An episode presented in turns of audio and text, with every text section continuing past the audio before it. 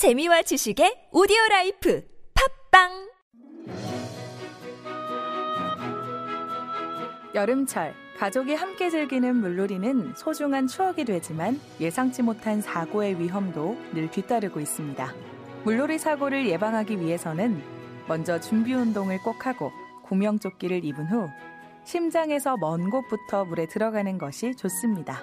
음주 후 수영이나 자신의 수영 실력을 과신하는 것, 얕은 물이라도 어린이를 혼자 두는 것은 매우 위험합니다. 모두의 안전을 지키는 이런 작은 실천이 우리의 행복도 함께 지켜줍니다. 안전한 나라 행복한 국민 행정안전부에서 알려드렸습니다. 배우 손호준입니다. 이번에 숙취 해소제의 혁명, 주석혁명 플러스의 광고 모델이 됐는데요. 새로운 광고로 찾아뵙게 돼서 저 또한 너무 기쁩니다. 요즘 입소문으로 효과가 입증된 요 녀석, 주석혁명 플러스. 저를 많이 사랑해 주시는 만큼 많은 사랑과 관심 부탁드립니다. 감사합니다. 숙취 해소의 혁명, 주석 혁명 플러스. 온라인에서 구입할 수 있습니다. 술 마시기 전 물과 함께 꿀꺽 아셨죠?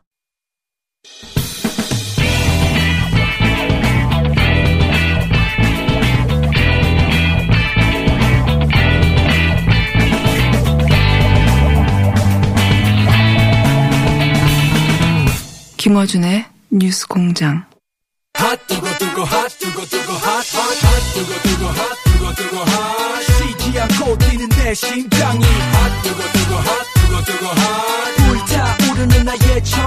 자, 한동안 핫하다가 요즘 잠시 주춤합니다. 바른미래당 하태현 최고위원입니다. 예. 안녕하십니까. 예, 반갑습니다. 하태경입니다.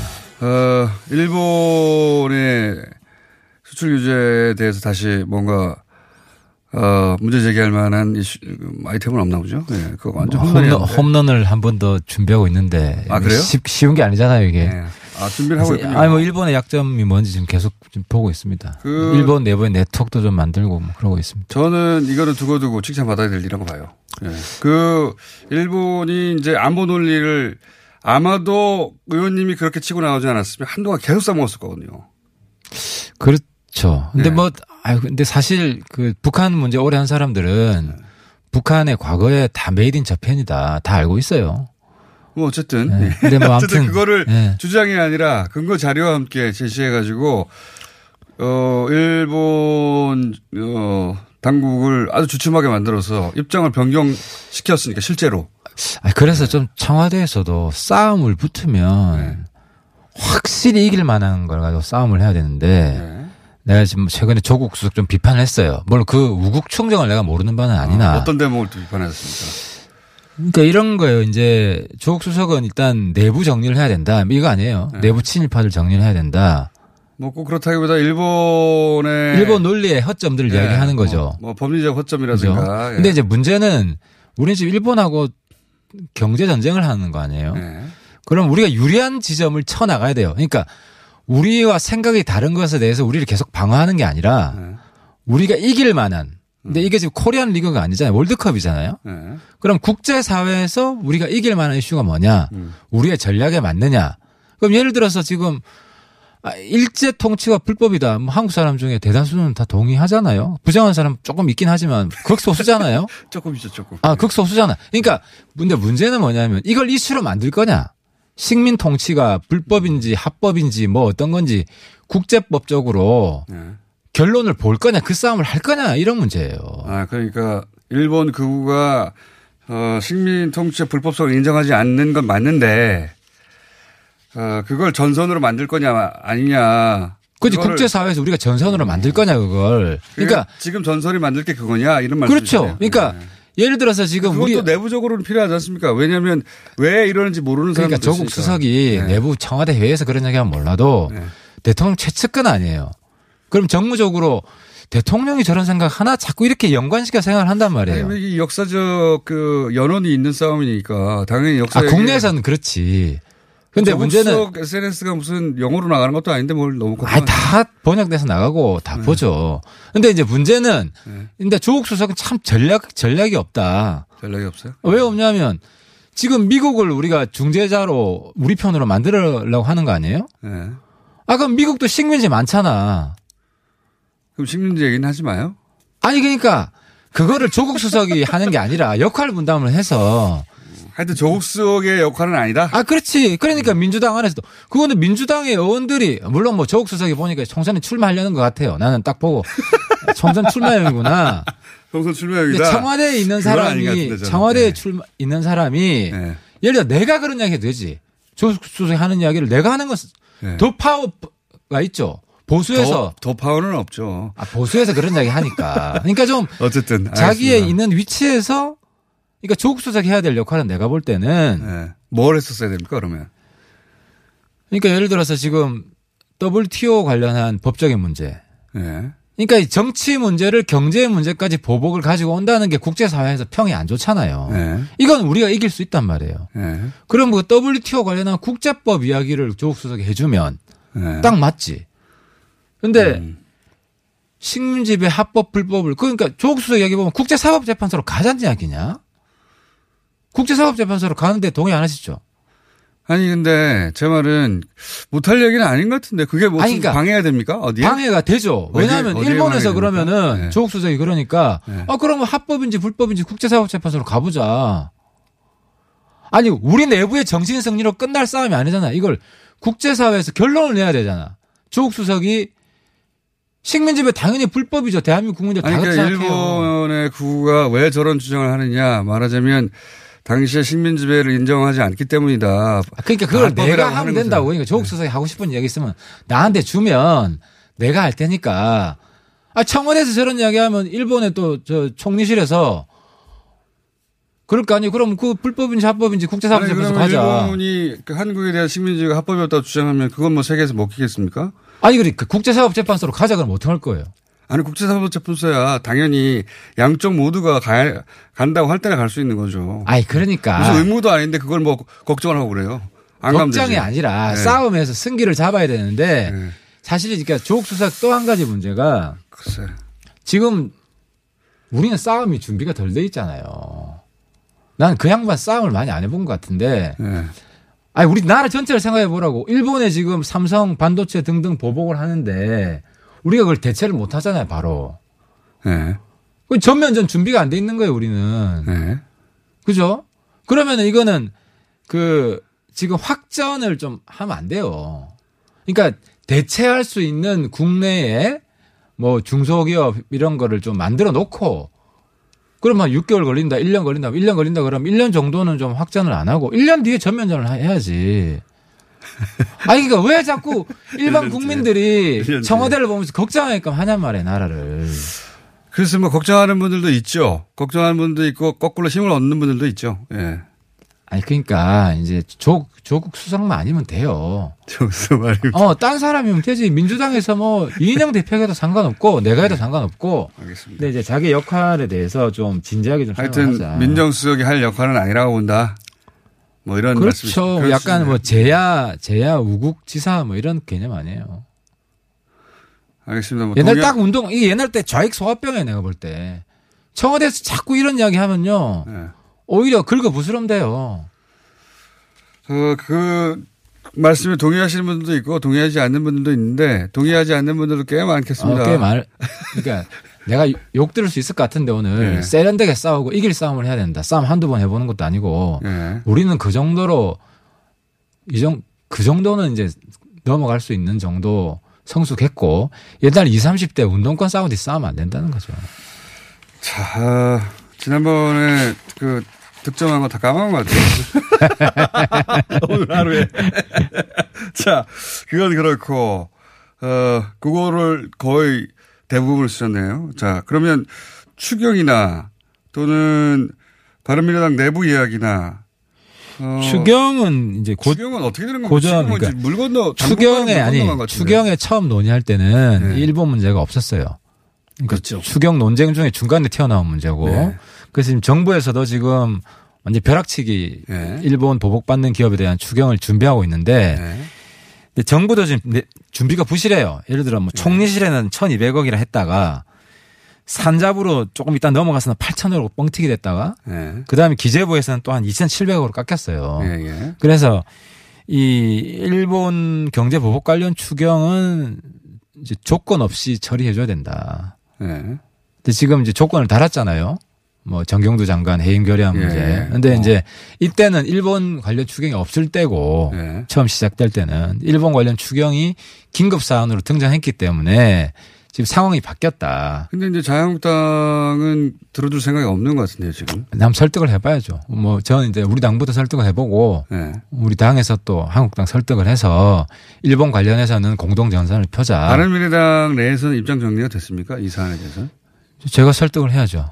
바른미래당도 의견이 갈리죠, 지금. 그죠? 아, 여기가 가는 게 아니라 지금 뭐 우리 당 상황 아시죠?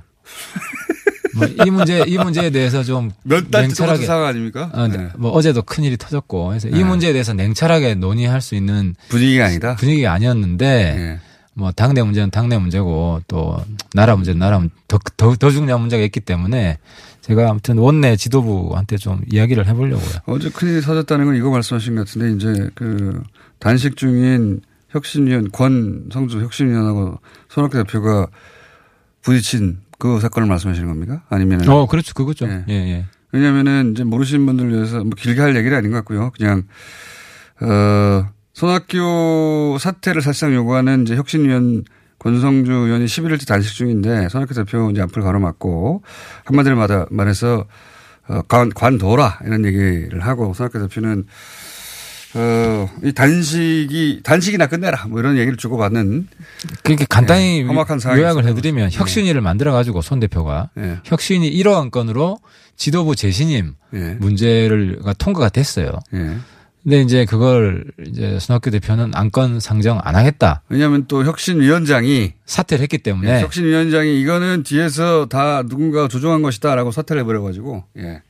조종했는지 안 했는지 모르겠으나 그렇게 주장하고 사퇴를 해버렸고 그러다 보니 손학규 대표는 그 혁신안은 못 받아들이겠다. 혁신위원장도 거부하는 아닌데 뭐 이렇게 된 것이고 그걸 받아들이라고 하고 물리적 충돌이 있고 야이 이런 얘기를 주고받고 이런 그런 물리적 충돌이 있었다 그런 거죠. 예. 아무튼 뭐 이거 재미- 어떻게 해결됩니까 근데? 아 그래서 지금 뭐 우리 당내 상황도 네. 어 지금 뭐 이게 보니까 국제법하고 당내 법률이 패권에 대한 견제 장치가 없어요. 국내법은 확실히 이제 있는데 억울한 사람을 좀 바른미래당 당규가 급하게 만들어서 그런 거죠. 다른 아니, 당들은 그 있어요. 민주평화당도 똑같잖아요. 그 다수, 다수파가 급하게 만든 당들 혹은 뭐 다스파가 빨리 만든 당들은 그럴 때가 있- 있더라고요. 아니. 다, 큰 당도 비슷해요. 당내 법률이 네.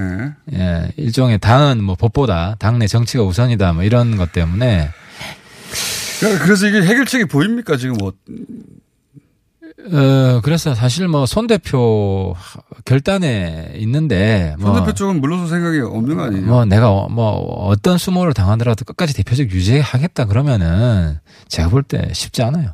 쉽지 않은데 이제 손 대표께서 명예보다 대표 자리를 더 중시할 것인지 아니 이렇게 몰려나 뭐, 그 몰려서 쫓겨나는 게 명예가 실추되는 일이라고 생각할 수 있죠. 아니 우리가 뭐 쫓아내겠습니까 어느 정도 예우를 하고 지금 어. 이미 이미 쫓아내려고 수단과 방법이 다 동원되는데 자 어쨌든 거기는 아니 여기도 바른미래당도 그렇고 민주평화당도 그렇고 뭔가 이제 이런 힘이 결국은 제3지대에 뭔가 만들어내지 않을까 이런 추정들도 하는데 그렇게 될까요? 뭐 이렇게 북적북적하면 확실히 정치도 어려워요.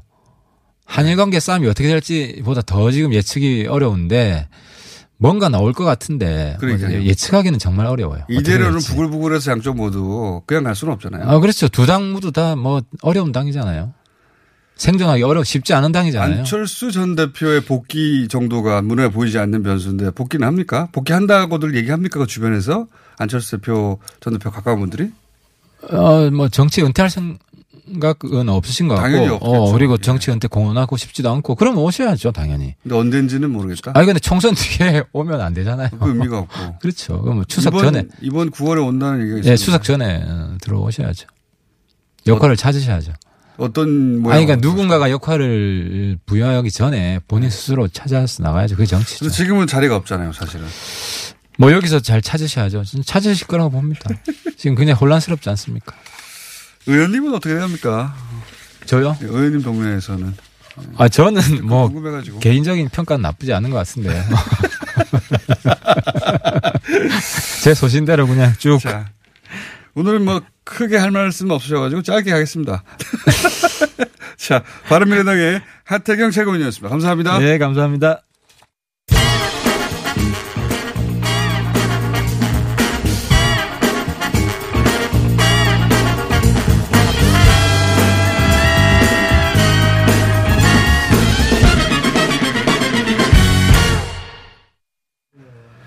자, 수홍장은 불매운동 짧게 잡게 전해드리고 있습니다. 이번에는 자치단체 불매운동 잠깐 짚어보고 있습니다. 강원도 홍천군 맥주축제가 내일부터 열리는데 여기서 일본산 맥주를 판매하지 않기로 했다고 하네요. 예, 홍천문화재단 손기환 팀장님 전화 연결됐습니다. 안녕하세요.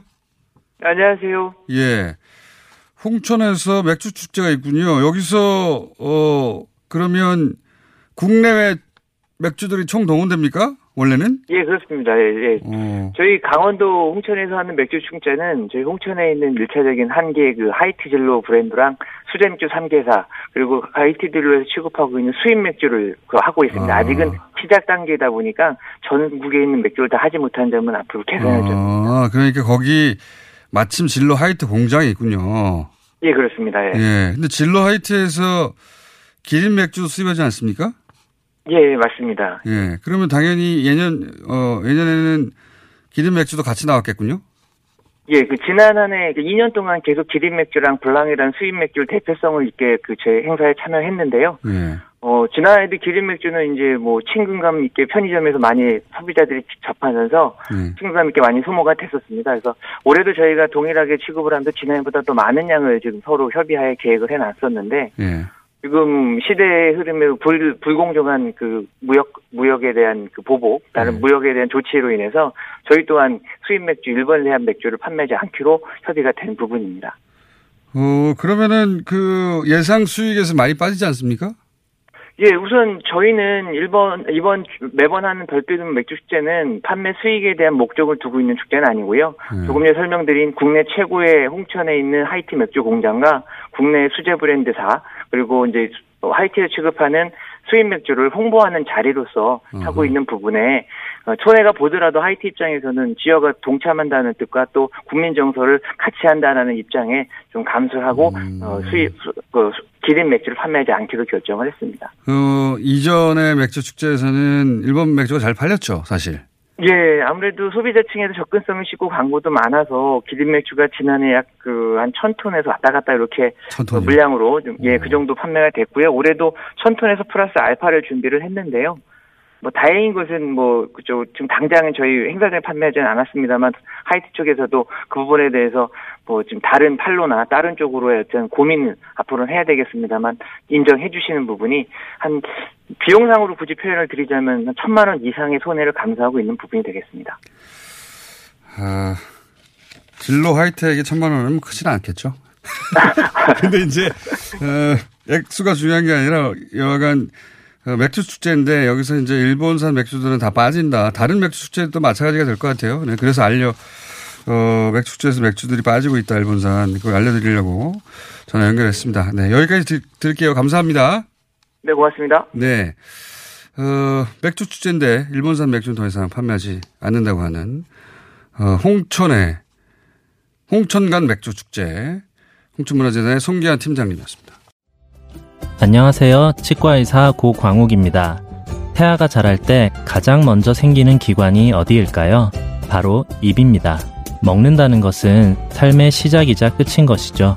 100세 시대인 요즘은 치아를 100년 가까이 사용합니다. 그럼 어떻게 해야 치아를 100년 동안 건강하게 관리할 수 있을까요? 바로 올바른 칫솔질과 정기적인 스케일링입니다. 가까운 치과를 방문하시면 치과의사 선생님께 올바른 칫솔질을 배울 수 있습니다. 그리고 1년마다 건강보험 적용이 되는 스케일링 치료 놓치지 마세요. 이 캠페인은 유디치과협회와 함께합니다. 서울시, 경기도, 인천시가 7월 한 달간 창업 컨설팅 프랜차이즈 불공정 집중 신고 기간을 운영합니다. 창업 컨설팅으로 피해를 입으신 자영업 사장님들, 프랜차이즈 본사의 부당한 대우로 고민하시는 가맹점주님들은 서울은 120번, 경기는 031에 120번, 인천은 032에 120번으로 신고해주세요. 그리고 프랜차이즈 가맹계약 체결 전에 꼭 서울시에서 상담 받으세요. 이 캠페인은 공정사회를 만들기 위해 노력하는 서울시, 경기도, 인천시가 함께합니다.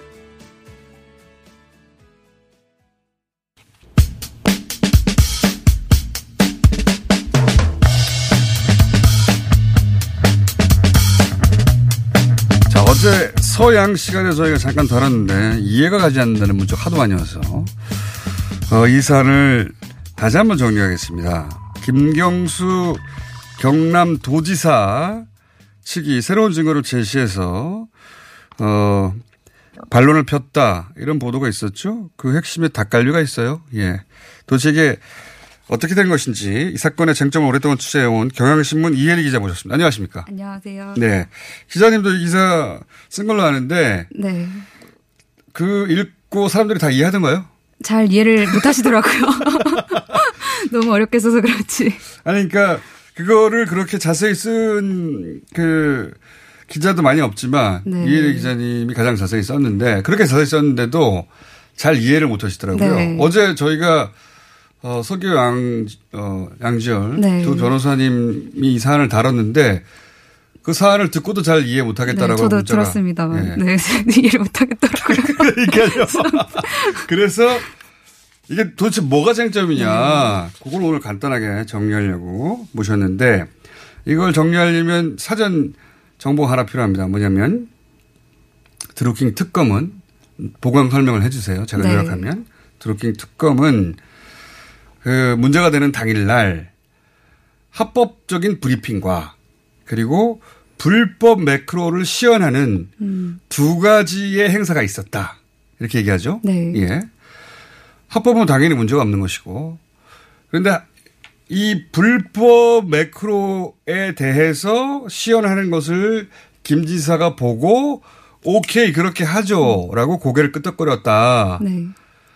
그리고 세 번째 그 시연과 승인이 있었던 시간도 특검이 특정을 했어요. 8시 7분부터 23분 사이에. 그렇죠? 네. 한 15, 6분 사이에 벌어진 일이다. 요게 이제 특검의 주장이고 요걸 1심 재판부가 받아들였어요. 네. 맞죠? 네, 맞습니다. 전혀 문제 없죠, 여기까지? 네. 정확하십니다. 예. 그런데 김용수 도지사 쪽의 주장은 뭐냐면 아니다. 브리핑만 한 시간 했다. 밥 먹고 브리핑하고 갔다. 이거예요. 네. 요거죠? 예. 그게 1심에서의 주장. 그러니까 이 불법 매크로 시연 자체가 존재하지 않았다. 8시 네. 7분이고 뭐 다른 시간대고 가네. 이렇게 맞부딪히는데 1심은 특검 쪽을 손들어 준 것이죠. 네. 예, 여기까지가 1심이고. 네. 자, 그럼 2심에 왜 닭갈비가 나오냐. 여기서부터 좀 설명을 해 주셔야 되는데. 네. 자, 닭갈비가, 어, 왜 등장했는지 제가 다시 설명 한번 보충해 주세요. 예. 우선, 닭갈비, 그러니까 저녁을 그, 드루킹 쪽에서는 안 먹었다고 주장했죠. 처음에 진술을 먹었다고 했다가 다시 안 먹었다고 결론은 네. 바꿔버렸죠. 결론적으로는 네, 안 먹었다고 했죠. 처음엔 먹었다고 했다가 안 먹었다가 네. 바꿨어요. 그러니까 드루킹 쪽의 주장을 정리하면 7시쯤에 도착하여 네. 1시간 정도 브리핑을 하고 그럼 8시가 됐죠. 그러면 그리고 그래서 8시 7분 네, 그때 시연을 했다. 시연을 하고 그리고 그게 끝나자 바로 갔다. 집에 갔다. 네. 그래서 8시 반쯤에 떠나버린 거예요. 네. 그렇죠? 네. 8시 20분 30분 사이에 떠났다. 이게 주장이고 이건 법정에서 받아들여졌어요. 네. 그런데 이제 김명수 도지사는 아니다 뭐 먹었다. 네. 근데 그 먹었다는 증거가 나온 거죠? 예? 그렇죠. 예. 뭐가 나온 겁니까? 네. 1심에서는 그러니까 이런 공방이 전혀 없었는데 네. 그러니까 항소심에서 그 김경수 지사 변호인단이 처음으로 그러니까 네. 그날 동선을 하나하나 분석하기 시작한 겁니다. 네. 그래서 사실은 1심 때도 닭갈비 가게에서 결제한 영수증이나 이런 건 증거로 제출이 되어 있었거든요. 네. 근데 아무도 주목하지 않았던 그 증거를 네. 항소심에서 동선을 이제 분석하는 과정에서 네. 이제 하나하나씩 그 맞춰본 겁니다. 1심에서는 방심했던 것 같고요. 네. 변호인단이 2심에서는 어 1심 재판부가 받아들였던 당시 시간대라든가 주장을 네, 그걸 하나하나 하 깨기 시작한 꼼꼼히 거죠. 네, 네. 예. 그래서 다시 따져본 거죠. 그래서 닭갈비 가게에서 이제 결제한 영수증 15인분 닭갈비를 산 영수증 그러니까 밥을 안 먹었다 그러는데 닭갈비 15분 누가 먹었냐. 네. 예. 그리고 이제 그 전에 그 드루킹 부부가 텔레그램으로 나- 대화를 나눈 게 있는데 거기에 보면은 다음에 이제 김 지사가 오면 우리가 닭갈비 저녁 식사를 대접하겠다라는 그 메시지가 있어요. 그러니까 닭갈비 얘기가 있어요 또. 네, 그래서 그런 것들을 토대로 이제 당일에 김, 김경수 지사가 사무실에 같이 닭갈비를 먹었을 것 이다라고 이제 주장을 하기 시작한 겁니다. 네. 그러니까 먹었다고 했는데 그동안은 먹었다는 걸 입증할 수 네. 없었는데 닭갈비 영수증이 나온 네. 거예요. 그리고 이걸 입증할 수 있는 그 수행비서의 동선이 또 나온 거죠. 네. 예? 그것도 좀 설명해 주십시오. 그래서 수행비서가 그 그날 이제 산채에 도착해서 혼자 그 밥을 또 드십니다. 자, 잠깐 그럼 그걸 이야기해서는 이걸 이해해야 됩니다. 김경수 도지사 쪽의 주장은 아까는 7시에 도착해서 네. 밥 안 먹고 네. 1시간 합법적인 브리핑하고 그다음에 15분에 이르는 불법적인 시연을 하- 하죠. 네. 8시 7분부터 23분까지. 네. 그런 다음에 바로 떠나버려요. 네. 이게 드루킹 쪽의 주장, 검, 특검의 주장이고 김경수 도지사는 7시 도착하는 것까지는 일치해요.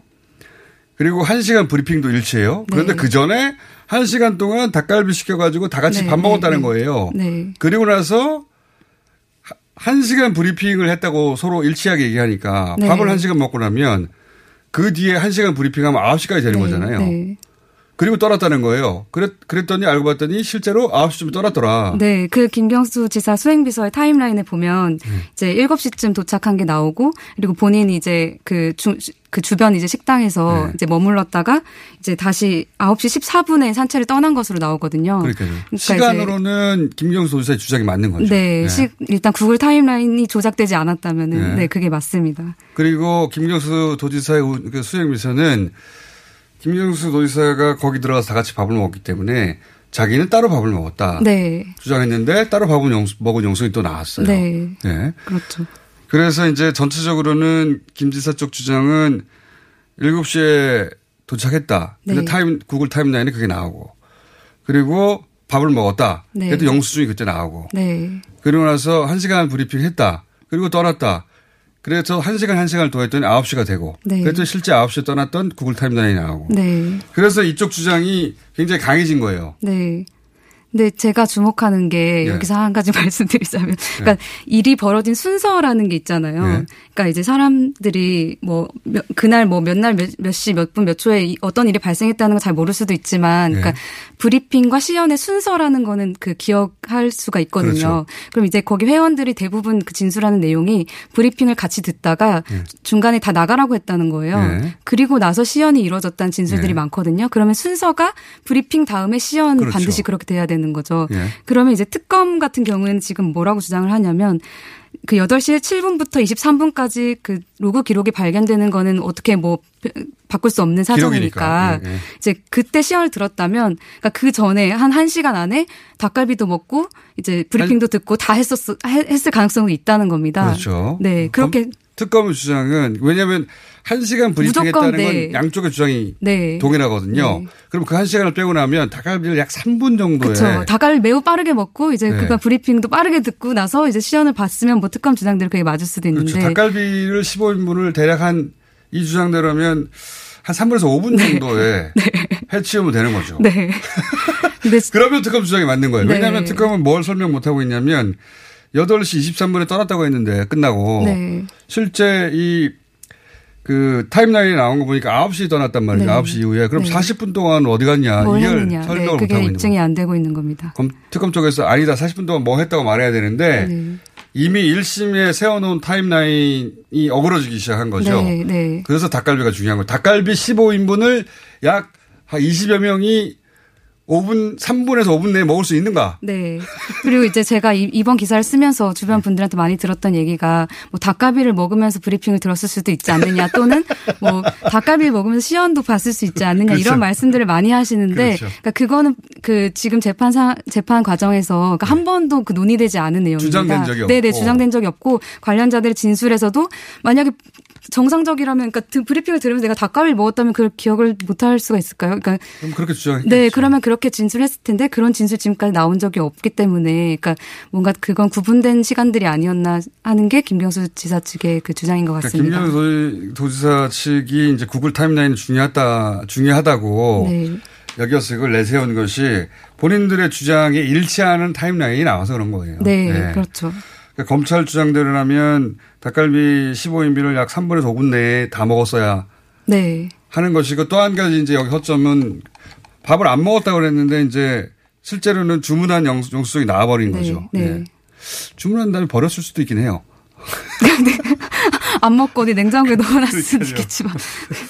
또, 어, 그리고 이제 김명수 의사 주장은 계속해서 아니 같이 밥을 먹어서 대화를 하는 게 너무 당연하지 않느냐. 네. 그래서 그렇게 밥 먹으면서 한 시간 정도 얘기했고 그거 끝나고 브리핑 한 시간 하고 그냥 갔다. 네. 불법 매크로 시연은 없었다라고 주장하는 타임라인에 맞는 그 물증이 나와서 이제 힘을 네. 받고 계속 주장하고 있는 것이고 여기에 그러면 반론이 나왔으면 소개해드리고 싶은데 네, 지금 사실 특검이 재판. 과정에서 그러니까 네. 김경수 지사 측의 이런 주장에 대해서 그 제가 봤을 때는 명확하게 반박을 못 하고 있는 것 같이 느껴지거든요. 네. 그래서 다른 그 드루킹 그 드루킹의 재판이 별도로 진행되고 있는데 그 네. 재판에서 이제 특검이 어 시간의 차이는 있을 수 있겠지만 어쨌든 이제 김경수 지사와 드루킹이 당일에 이제 뭐 단독 면담이라고 해야 될까요? 그걸 한 것은 사실이기 때문에 뭐 시연의 상, 뭐 시간과 상관없이 어쨌든 시연이 있었지 않겠냐 뭐 이런 약간 추상적인 주장을 하고 있는 정도의 상태입니다. 근데 이제 이 특검 주장이 약간 그래서 그 딜레마에 빠진 게 자신들이 시간을 특정하지 않았으면 모르겠는데 네. 시연이 이루어진 시간을 특정해 버렸거든요. 왜냐하면 로그 이력이 그때 있으니까. 네, 그래서 당연히 1심 판결에서 이 8시 7분부터 23분 이거를 굉장히 그 시연을 봤다는 예. 핵심 증거로 사용했기 때문에 오히려 이 늪에 빠져가지고 그 전혀 그렇습니다. 전후 그 시간대랑 안 맞는 안 맞아버린 거죠. 네, 상황이 돼버린 겁니다. 1심에서는 이걸 가지고 사실은 가장 결정적인 증거로 네. 삼아서 1심 판결이 내려졌거든요. 8시 7분에 23분 사이에 비정상적인 추천이 로그로 남아 있다.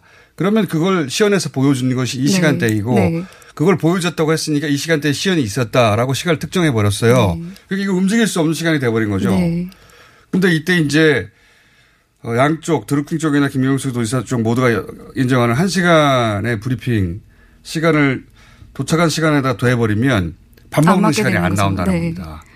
그러면 만약에 그렇게 따지면 지금까지 이제 브리핑이 한시간이라고 했던 다수 드루킹 관련자들의 진술이 다시 또 바뀌어야 되는 네, 거죠. 바뀌어 바뀌거나 이상한 게 되는 거고 신빙성이 떨어지게 혹은 될 밥을 먹었다로 바뀌거나 네. 밥을 20분 만에 먹고 브리, 브리핑은 20분밖에 안 했다든가 네. 뭐 이런 식의 이제 진술이 전부 다시 바뀌어야 되는 상황이 네. 되는 거죠. 근데 그게 이제 그러려고 하니까 일이 너무 크- 크고 네. 앞뒤가 안 맞아서 어. 최근에 그 드루킹 재판에서 그 성, 경공모 아이디 성원이라는 분이 계신데 그분이 이제 증인으로 나와서 신문을 받는 과정에서 그러니까 김경수 지사가 온다는 거를 어떻게 알게 됐냐라고 물어봤더니 아, 그 누가 온다고 하길래 저녁 식사를 준비하라고 했더라 이런 말을 한 것도 있거든요. 아. 그러니까 어쨌든 그 드루킹 쪽의 진술들도 뭐 다 일치하는지는 좀 의문이 듭니다. 그러니까 저녁을 안 먹었다고 했는데 네. 아니, 저녁 식사를 준비하라고 했다는 말을 준비했다. 들었다든지. 저녁을 초스피드로 먹거나 네. 아니면 닭갈비를 먹으면서 시간을 받거나 이런 주장을 할 수는 네. 있으나 어 그게 이제 1심과는 말이 틀려져서 지금 어 결정적인 정황 증거가 나왔다라고 김용수 도지사 쪽에서는 주장하는 것이고 네. 그게 결정적이지 아니다라고 하는 반론은 아직은 나오지 않았습니다. 네. 예. 이게 이렇게 이해하기 힘듭니까? 닭갈비 이야기가?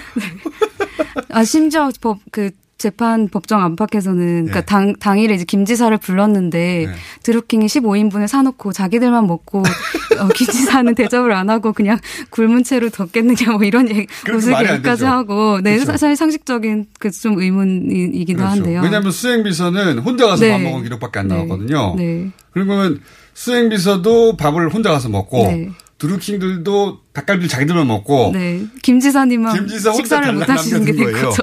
네. 만약에 그쪽 주장이 맞으려면 네. 그래서 상식적이지 않다. 네. 뭐 그러니까 이게 무슨 대단한 법리가 아니고요. 그냥 생각해봐라 네. 말이 되나 네. 이런 얘기가 나오고 있는 겁니다. 예. 이야기 쉽지 쉬운데 이해가 잘 안 된다고 그래가지고 네, 오늘 설명을 드리러 나왔습니다. 예. 이 사안을 닭갈비 오랫동안 취재한 경향신문의 이혜리 기자였습니다. 다음 진도가 나오면 다시 한번 모시겠습니다. 감사합니다. 네, 감사합니다.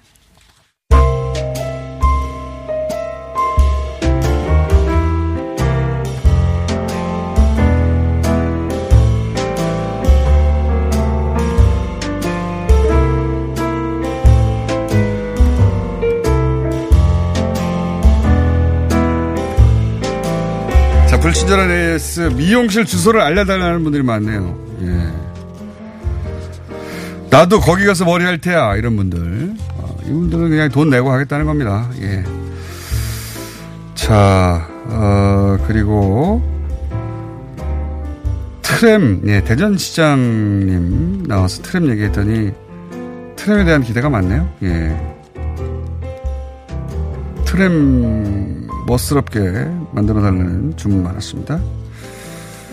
어, 그 외에 서기호 변호사님 법조 요게 예 적절한 조어라고 생각합니다.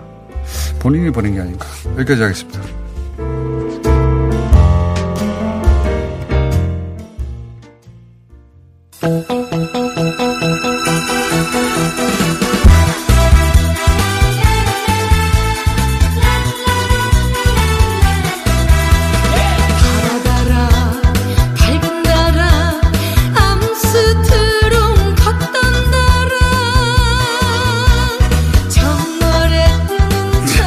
오늘은 예 과학 원종호 대표 나오셨는데 왜 달타락이 깔리는 겁니까? 아, 이게 달 착륙 50주년 기념으로 저희가 만든 2019 달타령이란 곡이고요.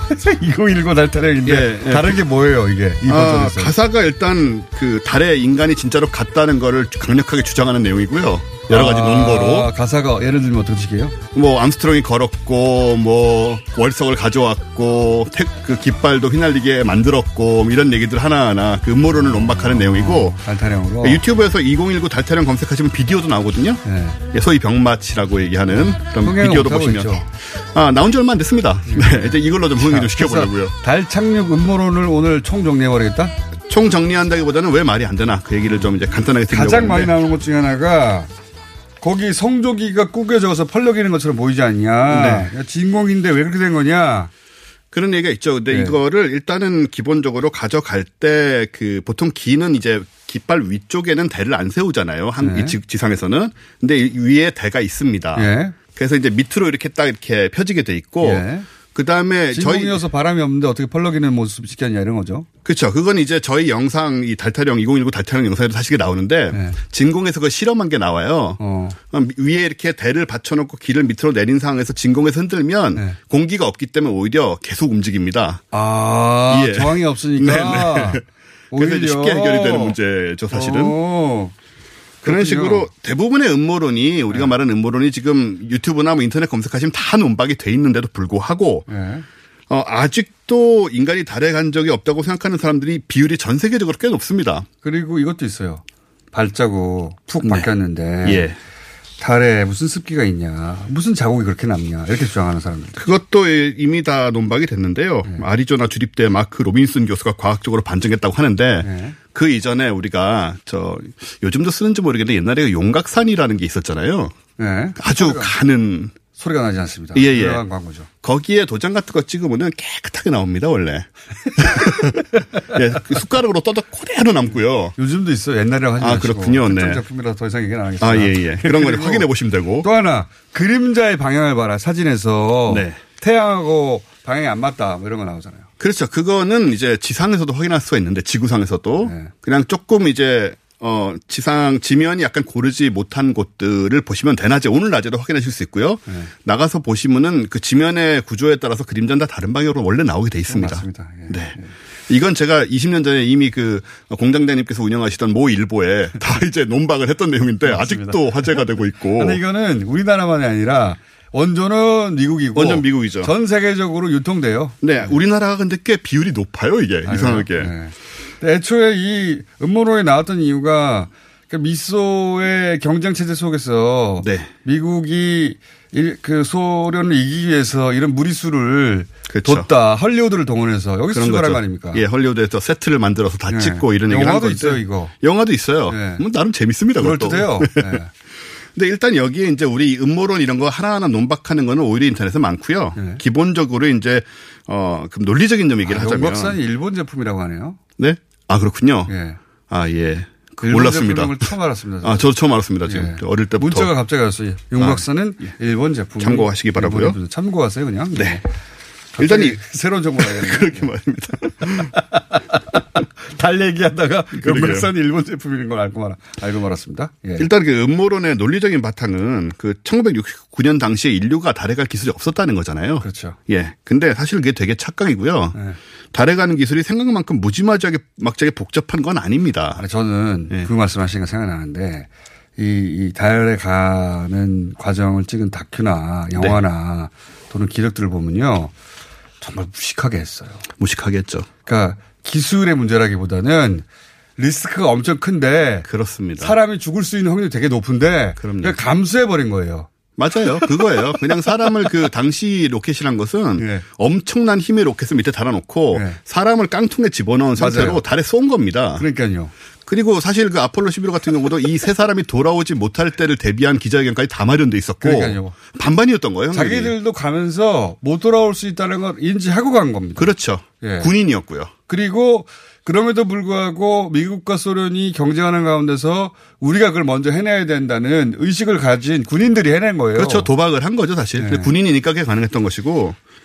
그래서 사실은 기술로 생각해 보면은 이거보다 훨씬 전인 1945년에 실용화된 게 핵무기잖아요. 네. 그게 훨씬 수학적으로나 물리학적으로 어려운 거고, 네.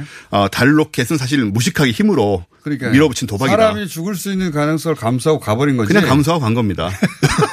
어떻게 되나 보자. 그러니까 그리고 그 우주선 환경이라는 게 너무 열악하고 그 안이 엄청나게 열악하죠. 저걸 어떻게 사람이 타고 가나. 그러니까 뭐 아주 경차에 사람을 몇 명을 열 명을 태우고 3일 동안 가고는 것 같은 그런 환경이거든요. 네. 움직이지도 못하게. 움직이지도 못하고. 예. 그걸 다 참고 몇 년 동안 준비를 했으니까 그 사람들은 네.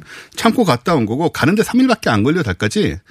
그러니까 기술적으로는 무인 탐사선이 갈 수 있으면 유인 탐사선도 갈 수 있는 거거든요. 돌아와서 지구로 떨어지는 과정도 위험하게 짝이 없고요. 아, 굉장히 위험하죠. 네, 다 네. 돌아왔는데 죽을 확률도 굉장히 높고. 네, 실제로 뭐 소련 같은 경우에 당시에 죽은 경우가 많은데 우리가 모를 거다 이런 얘기도 있고요. 자기권 들어오다가 타 죽을 수도 있고. 굉장히 그런 가능성이 높죠. 그러니까 엄청난 확률을 뚫고 성공한 사람들인 거죠. 그렇죠. 이제 그리고 한 번 갔다 오면 이제 그다음 노하우가 생기니까 사실 달에 갔다는 것도 우리가 한 번만 아폴로 11호만 자꾸 생각을 하시는데 그 뒤로도 계속 갔습니다. 예, 여섯 번이나 갔어요. 네, 그다음부터는 12명이나. 화제가 안 돼서 그렇지. 예, 그 다음에 잘 뭐지 한 번 갔으니까 그냥 그런가 보다 과학계만 화제가 되고 나머지 저는 제일 억울한 사람이 세 사람이 갔잖아요. 네. 두 사람은 달에 떨어졌어요. 한 사람은 달 궤도를 계속 돌고 있어야 됐거든요. 마이클 콜린즈. 그 사람은 거, 달까지 가가지고 내려가질 못한 거예요. 이 얼마나 그러니까요. 억울한 일입니까? 어, 그래서 참 생각할 때마다 가슴이 아픈데 예. 그분은 또 달의 뒷면을 본 사나이인가 뭐 이런 책을 쓰셔가지고 돈을 잠깐만요. 버셨어요. 용각산은 국내 제품이고 원재료가 일본입니다. 이런 문자도 오고요. 아, 문자 계속 쏟아지네요. 아, 이거 정확하게 알아서 말씀드려야 되겠네요. 그러게 말입니다. 조심해야겠네요. 예. 네. 자, 용각산에 관한 정보를 저희가 내일 알아서 다시 알려드리겠습니다. 네. 자, 그리고요. 그래서 이제 어 달에 갔다는 것이고 로켓 같은 경우도 뭐 나치가 2차 대전에 V2 로켓이라고 영국을 폭격을 했잖아요. 네. 그때부터 로켓 기술은 이미 발달하고 있었고 그래서 69년도에는 어쨌든 위험을 무릅쓰고 사람을 달에 보낼 정도의 준비는 다 돼 있었던 겁니다. 그래서 뭐 기술이 없으면 못 간다 뭐 이런 얘기는 사실 무의미한 거고요. 네. 어 당시에 그리고 이 미소냉전 자존심이 걸렸으니까 돈과 인력을 엄청나게 투자를 하는 거죠. 그렇죠. 그때 당시 아폴로 계획 전체가 총 자금이 당시 돈으로 예산이 200억 달러가 들었거든요. 예. 근데 그때 빅맥이 50센트 하던 시절이에요. 음. 그러니까 지금 관점으로 따지면 2천억 달러쯤의 돈을 썼다. 어. 이렇게 돈을 쓰고 그 정도 사람을 그거는 국가가 자존심을 건 총력전이었으니까. 그 완전 총력전이었죠. 전쟁이나 다름없는 상태. 예. 그 핵무기 개발할 때도 사실 그게 안 되는 건데 어, 전쟁 상태니까 그 돈하고 어, 기술을 그렇죠. 정말 사람을 때려 부어가지고 한 거잖아요. 그런 식으로 가능했던 것이고 그 외에 뭐 어, 그러니까 정리를 하자면 끝날 때다 됐죠. 정리를 하자면은 인류는 달에 갔고요. 여섯 번이나 갔고 왜 음모를 하려면 한 번만 보내지 왜 여섯 번이나 또 간척했겠습니까? 그것도 말이 안 되고. 그러니까 이제 그만하자 이 얘기는. 그만하자는 얘기니까 50주년 됐는데 50년째 얘기를 하고 50년째 있냐. 얘기 좀 또 줄어들지도 않아요. 아니 근데 재밌으니까 재미있죠. 사람들이 새로운 세대가 나오면 또 다시 혹하는 거예요. 그러게 말입니다. 자, 달 갔답니다. 갔습니다. 50년째 됐고 네. 그래서 어, 유럽에서는 2040년에 문 빌리지 만다고 하네요. 예. 네, 미국도 이제 다시 2024년에 갈 계획이 있고요. 문 대통령이 여기서 은퇴하나요? 문 빌리지? 우리 30년에 가려고 하고. 여기까지 하겠습니다. 원정호 대표였습니다. 감사합니다. 내일 뵙겠습니다. 안녕!